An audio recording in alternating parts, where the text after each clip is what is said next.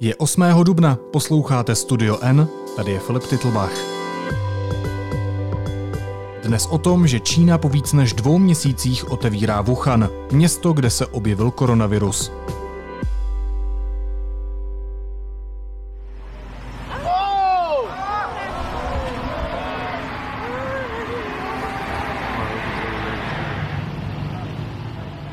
Karanténa v Wuhanu, 11-milionové metropole středočínské provincie Hubei a epicentra koronavirové pandemie skončila.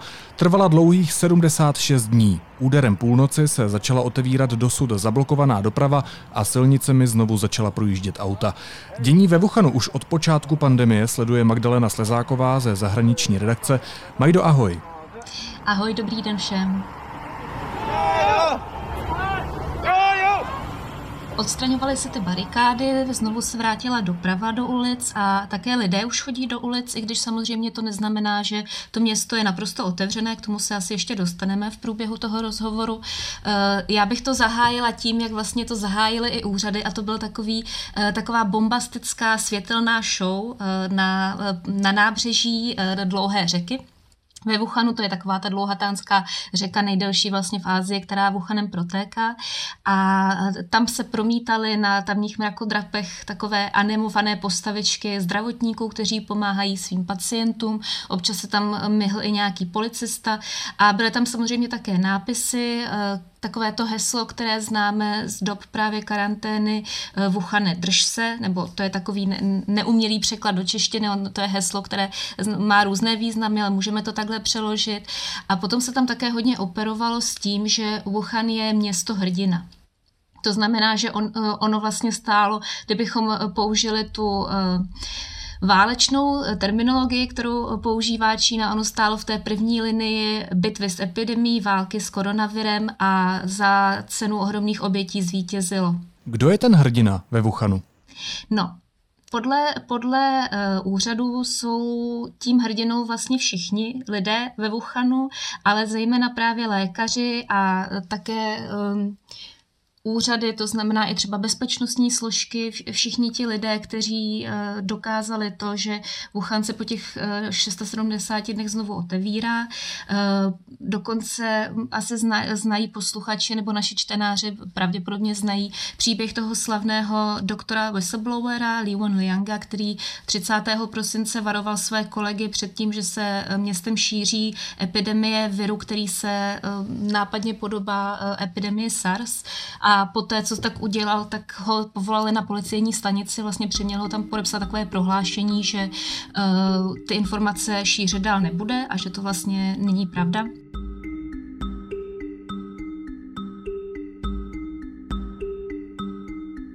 On potom zemřel a o něm se právě mluví právě na koronavirus, na COVID-19 a o něm se mluví jako o tom největším hrdinovi. Je to reakce vlastně i na to, že jeho smrt vyvolala obrovskou vlnu pobouření na čínských sociálních sítích. Číňané to tehdy brali jako selhání úřadu, protože víme dnes už je to zdokumentované, že v prvních týdnech té epidemie, tedy té známé epidemie, úřady informace o ní tajily nařizovali třeba i laboratořím, aby ničili vzorky eh, od eh, potvrzených pacientů a podobně. Takže eh, teď vlastně tajemník eh, komunistické strany Číny v provincii Hubei navštívil Li Wenliangovi rodiče a znovu tam mluvil o tom, že eh, Li Wenliang je hrdina a že je zapotřebí udržet eh, jeho odkaz, pěstovat, doslova řekl pěstovat velkolepý odkaz hrdinů, tedy nejen Li Wenlianga, ale všech ostatních lidí, kteří s tím verem bojovali. A že ten úspěšný boj proti epidemii, to znamená to, že Čína epidemii zvládla, jak se teď šíří, je výsledkem společné snahy lékařů, kádru a mas, včetně hrdiny Liu Lianga, takže to je taková eh, stranicko-mluva, stranomluva bych řekla, ale tohle to je to hrdinství, tak jak se podává vlastně na venek. Majdo, my už jsme spolu o Wuhanu mluvili několikrát a to ať tady v podcastu nebo i mimo podcast, protože eh, ty jsi byla v kontaktu s několika lidmi přímo z Wuhanu, s dalšími různými jako umělci, lékaři a tak dále a je to vlastně na jednu stranu je extrémně zajímavé. A ty jsi mi v jeden moment říkala, že samotní lékaři o sobě nemluví jako o hrdinech. Proč ne?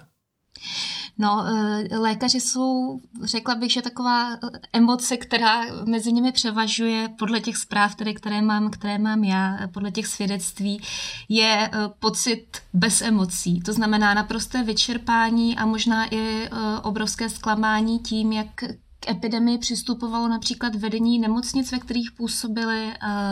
Já mám tady, který potom budu zmiňovat i v článku, takové obšírné svědectví lékařů, kteří vlastně popisují, jak eh, se pohybovali chodbami, kde panoval naprostý chaos. Eh, myslím si, že není už nutné opakovat znovu vlastně ta svědectví, která jsme všichni slyšeli eh, nejen z Číny, ale i třeba z Itálie, o těch vyčerpaných, zoufalých lékařích. V Číně je to ještě zhoršené celé tím, že tam ta epidemie začala a že opravdu v těch prvních týdnech to byly právě lékaři, kteří ji zakusili bohužel na vlastní kůži. To tomu zoufalství čelili a zároveň ale si byli vědomi toho, že je to jako kdyby mlátili hlavou do zdi, protože eh, jak vedení jejich nemocnic, tak vedení vlastně jejich města, eh, provincie eh, tu situaci odmítali řešit a naopak ji zametali hm, pod koberec. Takže jeden z těch lékařů, jehož svědectví jsem teď četla, říká, že on je jen sotvá hrdina, že vlastně jediné, co teď on cítí, je pocit, jako kdyby vlastně celý ten svět, který znal, mu zmizel pod rukama a že z ničeho nic nemůže spát, trpí nespavostí, vůbec nemá chuť k jídlu, je naprosto vyčerpaný eh, a je pro něj velice těžké sledovat teď vlastně, když už eh, se hlásí to velké vítězství nad epidemí, eh, je pro něj velice těžké sledovat, když přijde do nemocnice a vidí tam zprávu nemocnice, právě ředitele a nejrůznější ty třeba finanční oddělení a tak. Ti lidé, kteří se, když bylo nejhůř, schovávali ve svých kancelářích a teď jsou to ti první lidé, kteří stojí ve frontě právě na uznání a ocenění ti první lidé, kteří teď chtějí bonusy pro ty takzvané hrdiny. Jak typické. Ty už si v úvodu naznačila, že to otevření karantény není úplné. Zůstávají tedy ve Wuhanu nějaká další opatření? Jak se vlastně zajistí to, aby se ta nákaza případně nešířila dál? No, eh, nás asi eh, zaujme v Česku, vzhledem k tomu, jaké velké téma jsou tady roušky, eh, tak nás zauj, může zaujmout to, že ve Wuhanu i nadále jsou eh, povinné roušky, ale potom taky samozřejmě fungují taková sofistikovanější technologická opatření, jako jsou čtečky tělesných teplot, takové ty nejrůznější termokamery, zároveň aplikace na mobilních telefonech. Víme, že Čína v v té digitální, když to řeknu hodně tvrdě, kontrole obyvatelstva, když tady to je možná eh, za relativně dobrým účelem, řekněme. Takže Čína v ní exceluje, to znamená, eh, udílejí se takzvané zdravotní kódy, eh, pokud je člověk zdravý nebo je prokázán, že s tou nákazou nepřišel do kontaktu nebo že se uzdravil, tak dostane takzvanou zelenou a potom může i vycestovat z města. Nicméně už sousední provincie sami oznámili, že eh, budou lidi z Wuhanu a z provincie Hubei eh, testovat. Takže jsou tam určitě tam velká nejistota a e, to, že někdo dostane takzvané to zelené razítko přímo v místě bydliště, neznamená, že v okolních provinciích tomu zelenému razítku tak úplně věří. Nebo možná bych raději byli opatrní, ale ta nejistota tam zůstává. No, já jsem se chtěl vlastně zeptat, jak se k tomu problému s šířením nákazy a k tomu otevření wuchanské karantény staví právě ostatní čínské provincie. Je to právě tedy ta nejistota, o které jsi mluvila? Myslím si, že ano, protože Stejně tak, jako když se Wuhan toho 23. ledna uzavřel, to už si na začátku říkal, že to je město, které má 11 milionů obyvatel, karanténa takhle velké oblasti a karanténa téměř úplná. Musíme tedy připomenout, že do města mířily desítky tisíc zdravotníků z ostatních čínských oblastí, ale jinak to město bylo skutečně eh, velice přísně uzavřené, tak eh, to bylo něco bezprecedentního v moderních dějinách a byl to takový obrovský experiment. Eh, viděli jsme, že vyšel, to je ta světlejší stránka příběhu, šíření nákazy se relativně zastavilo nebo aspoň zpomalilo, ale samozřejmě ten příběh má i svoje temné stránky stránky a stejně tak, jako byl velký experiment uzavření takhle velkého města, tak teď je experiment to, co se děje nyní. To znamená, jeho opětovné otevírání. A nikdo vlastně neví, i když opatření byla přijata, už jsme se o tom zmiňovali, nikdo neví, jak to, jak to bude fungovat a jestli se ta nákaza nebude šířit opětovně. Ostatně varují předtím i sami čínští epidemiologové, že je zapotřebí opravdu uh, mít se na pozoru a ta nejistota je obrovská. Jaký bude dlouhodobý dopad toho, eh, co se ve Wuhanu stalo? K tomu psychologickému dopadu se ještě dostaneme. Teď mě spíš zajímá ekonomický, společenský, v ohledu zdravotnictví a tak dále. Tak dlouhodobý dopad karantény na Wuhan zatím ještě neznáme. Eh, budou se tím určitě zabývat věci z nejrůznějších eh, oborů, ať už ekonomové nebo třeba sociologové, psychologové. Nicméně Jediné, co se dá zodpovědně říct, je, že ten dopad už teď je a ještě bude obrovský. Jak po, na, po ekonomické stránce, kdy spousta lidí musela zavřít svoje podniky, teď se složitě domáhá nějakých kompenzací od úřadů, které byly přislíbené, případně, což se konec konců týká i zdravotníků.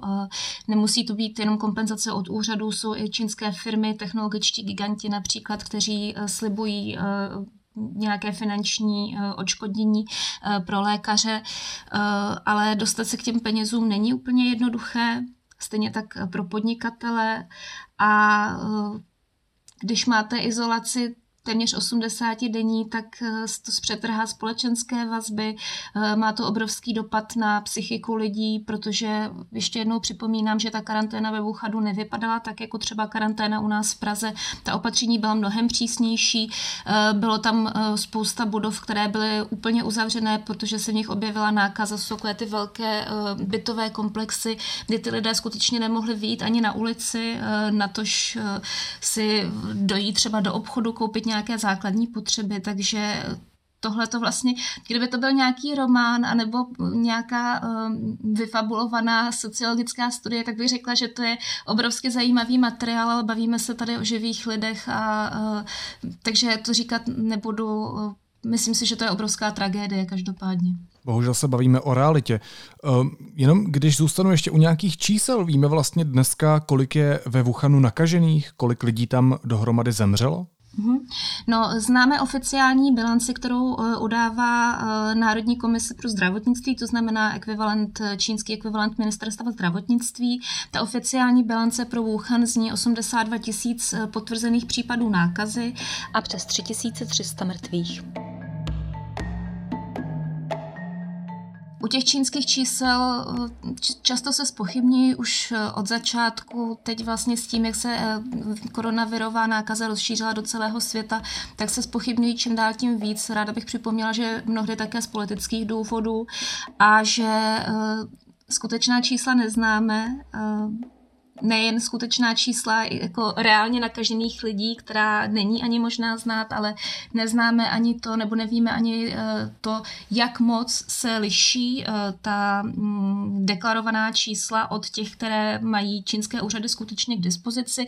Osobně bych eh, řekla, že ten rozdíl nemusí být zas až tak velký, ale že to není potvrzeno a byla bych extrémně opatrná v jakýkoliv odhadech. Jenom bych tady možná ilustrovala to příběhem um, investigativního týmu časopisu čínského magazínu Caixin, což je uh, velice respektované čínské médium, které v rámci čínské mediální scény nepříliš nebo velice nesvobodné uh, vyniká jako takový um, ostrůvek, uh, ostrůvek spolehlivých zpráv, byť samozřejmě taky je nepustí úplně všude, to, to je zapotřebí říct. Uh, jsem poslal do Wuhanu těsně před uzavřením města uh, tým svých reportérů, potom ještě, vlastně nevěděli, že bude ta karanténa vyhlášena. Potom, když karanténu vyhlásili, tak většina těch reportérů se tam rozhodla zůstat a těch deset týdnů, nebo jak dlouho ta karanténa trvala, přinášeli výbornou práci jak po spravodajské stránce, tak zejména po investigativní, uh, investigativní uh, novinařinu.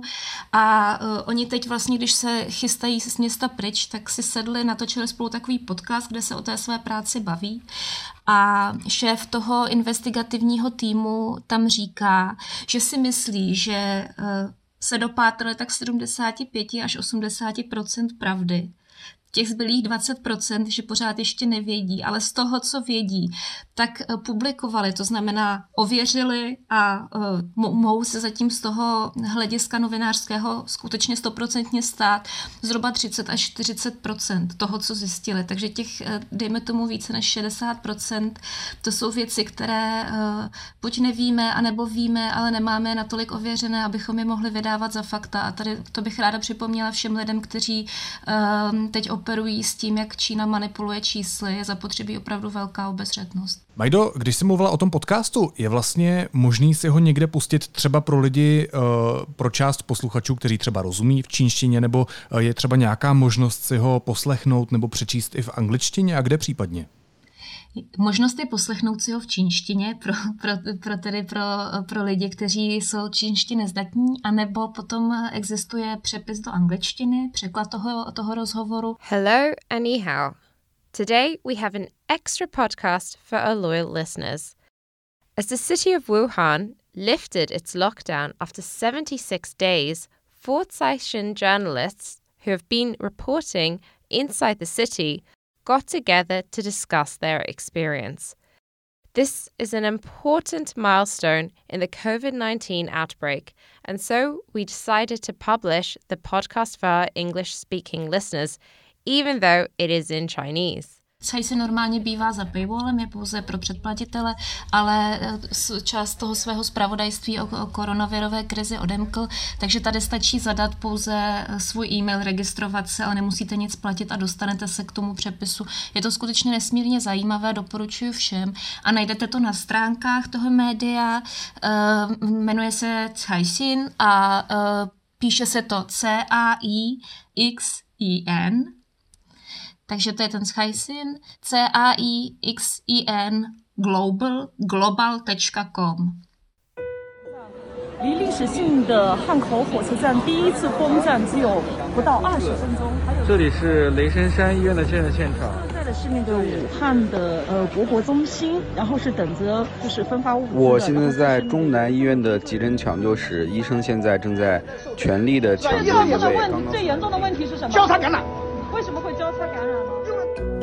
发自武汉防疫第一线，来自前方记者最真实、最有温度的声音。这里是疫情前线日志。Majde ještě poslední věc. Uzavření takto velkého města s tolika lidmi byl obrovský experiment, to už si říkala. Co teď nikdo neví, je ale to, jestli a případně jak se vůbec může uzdravit město z toho kolektivního traumatu. Ano, je to opravdu kolektivní, kolektivní vlastně rána pro celé to město, která eh, se skládá z milionů drobných příběhů. Drobných samozřejmě na eh, celkovém pohledu na, eh, na to trauma, ale každý ten příběh sám o sobě je obrovský pro toho člověka, který ho zažil. Eh, v tom podcastu, když se ho pustíte, tak uslyšíte také příběh eh, staré paní, která v dešti promočená čekala před krematoriem, až ji vydají u urnu jejího zesnulého manžela. 我是财新记者肖辉，今天是我们武汉前线团队 到武汉来的第七十天。呃，也是我们武汉四人团队的第一次大合影。Jsou to tisíce těch uren, které se vydávaly, tam právě také se to používalo, nebo někteří lidé to používali jako důkaz, že počet mrtvých, skutečný počet mrtvých eh, přesáhl těch deklarovaných eh, něco přes 3300, protože těch eh, uren bylo ve skutečnosti mnohem víc. Je otázka, jestli někdo, kdo je, kdo je opravdu jako přesně spočítal, ale tady ta paní byla 60 let vdaná, její manžel dostal horečku, zánět močových cest a odvezli ho do izolace a on tam zemřel, ona se, ona se s ním ani nestihla rozloučit a právě místo toho, aby se šla schovat do auta, kam jí lákala zbytek její rodiny, tak ona nešla a čekala v tom dešti dlouho, několik hodin, eh, než jí eh, tu urnu vydali. A takovýchhle příběhů je ve Wuhanu nespočet. Nejsou to jenom ti zdravotníci a lékaři, kteří eh, každý den 12, 16 i třeba 20 hodin v kuse eh, ošetřovali lidi, aniž by si mohli sundat ty eh, ochranné obleky. Nejsou to jenom policisté, kteří také měli spoustu práce a teď to nemyslím ve zlem, aby si někdo to nevyložil jako, jako rozumí Čína represivní systém. Nikoli také oni, hm, spousta z nich bylo nakažených, protože to byly právě oni, kteří měli v první řadě tu karanténu zorganizovat nebo prosadit.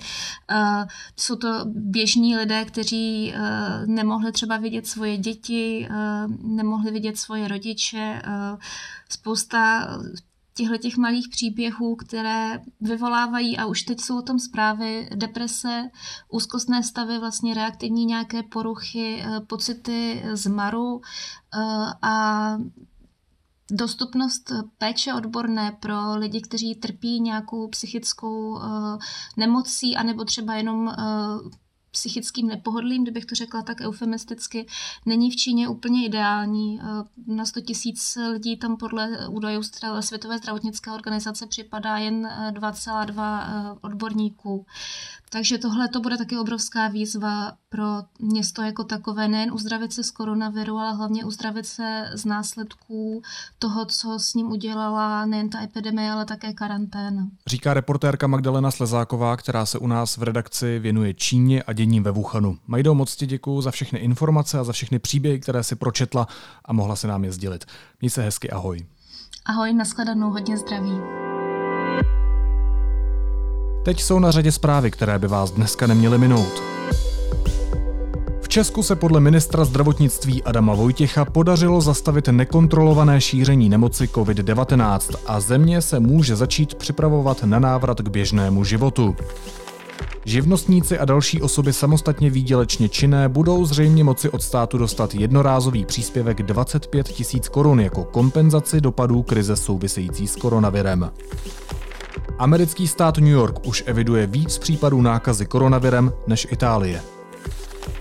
České firmy se minulý týden stěžovaly, že je vláda ignoruje a místo jejich výrobků nakoupila 500 termokamer z Číny. Ministr Vojtěch to odmítal s tím, že zařízení koupil u švýcarské firmy.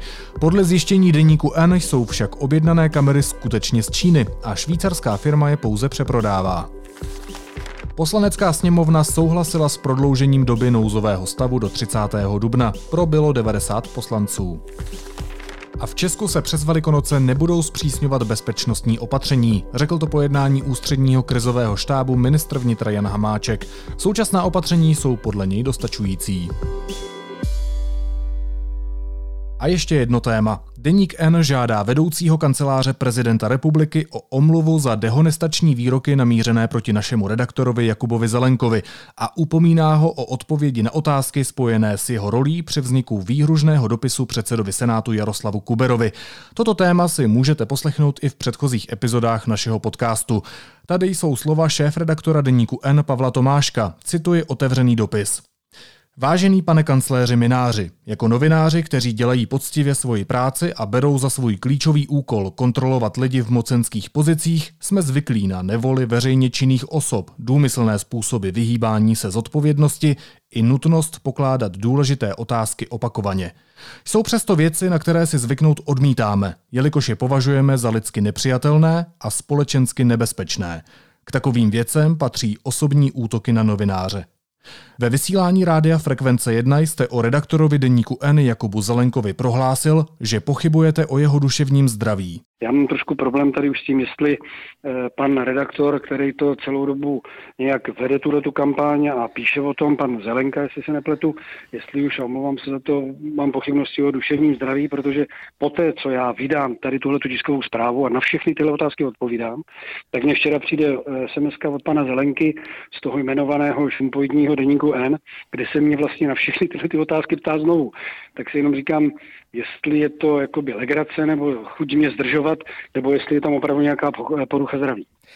Já sám za sebe musím říci, že nebudu eh, komentovat práci kolegu novinářů, to asi pochopíte každopádně. Tomu rozumím. Děkuji, tomu rozumím. Eh, děkuji za to vyjádření, uvidíme, jak se uh, ta situace vyvine dál. Rozumím tomu, že člověk, který se cítí být pod tlakem, dělá chyby a má tendenci pomoct si pod pásovým úderem. Je důležité, aby si chyby uvědomil a byl schopen se k ním postavit čelem. Žádám vás tímto, abyste se za svůj podlý výrok Jakubu Zelenkovi veřejně omluvil. Zároveň vás vyzývám, abyste ukončil dlouhé vyhýbání se odpovědím na konkrétní otázky, které od Jakuba Zelenky máte. Deník N na konci března přinesl zprávu, že jste s čínskými diplomaty vyjednával o znění výhružného dopisu adresovaného tehdejšímu předsedovi Senátu Jaroslavu Kuberovi. Pravdivost informace nám potvrdili tři spolehlivé na sobě nezávislé zdroje. Na otázky, jejichž smyslem bylo vyjasnit vaši roli v celé věci, jste neodpověděl. S několika denním spožděním jste vydal veřejné prohlášení, které však neobsahuje odpovědi na klíčové dotazy. Dovolte tedy, abych vám je zopakoval a požádal o jejich zodpovězení. Za prvé, inicioval jste vznik dokumentu? Za druhé, byl jste v kontaktu se zástupci čínské ambasády kvůli Kuberově cestě nad Chajvan? Jak? Za třetí, jak se dokument dostal k panu Kuberovi? Za čtvrté, proč na hrad ani k panu Kuberovi dokument nedorazil oficiální cestou? Jak se tedy dokument na hrad dostal? Ptáme se vás proto, aby v našem spravodajství zazněl váš relevantní komentář a postoj k věci veřejného zájmu. Činíme tak v souladu s novinářskou etikou a všemi profesními standardy, které dodržujeme. Chtěl bych vás závěrem ujistit, že navzdory tomu, jak se snažíte naši práci stížit a navzdory nepodloženým dehonestačním výrokům, které o deníku N šíříte, budeme dál pokračovat v popisování událostí, jejichž pozadí by nemělo zůstat české veřejnosti skryto. Pavel Tomášek, šéf-redaktor deníku N. A na závěr ještě jízlivá poznámka. Předseda ústředního výboru komunistů Vojtěch Filip si na Twitter napsal alarmující slova. Cituji.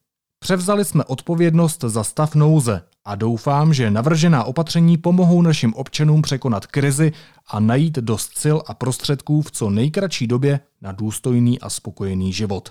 Takhle. Odpovědnost za stav nouze v téhle republice už komunisté jednou převzali. Tak pozor na to slibování důstojného a spokojeného života. Doktorka Milada Horáková k trestu smrti, Jan Buchal k trestu smrti, doktor Oldřich Pecl k trestu smrti, Záviš Kalandra k trestu smrti, doktor Josef Nestával k trestu těžkého žaláře na doživotí, doktor Jiří Hejda k trestu těžkého žaláře na doživotí, František Přeučil k trestu těžkého žaláře... Naslyšenou zítra.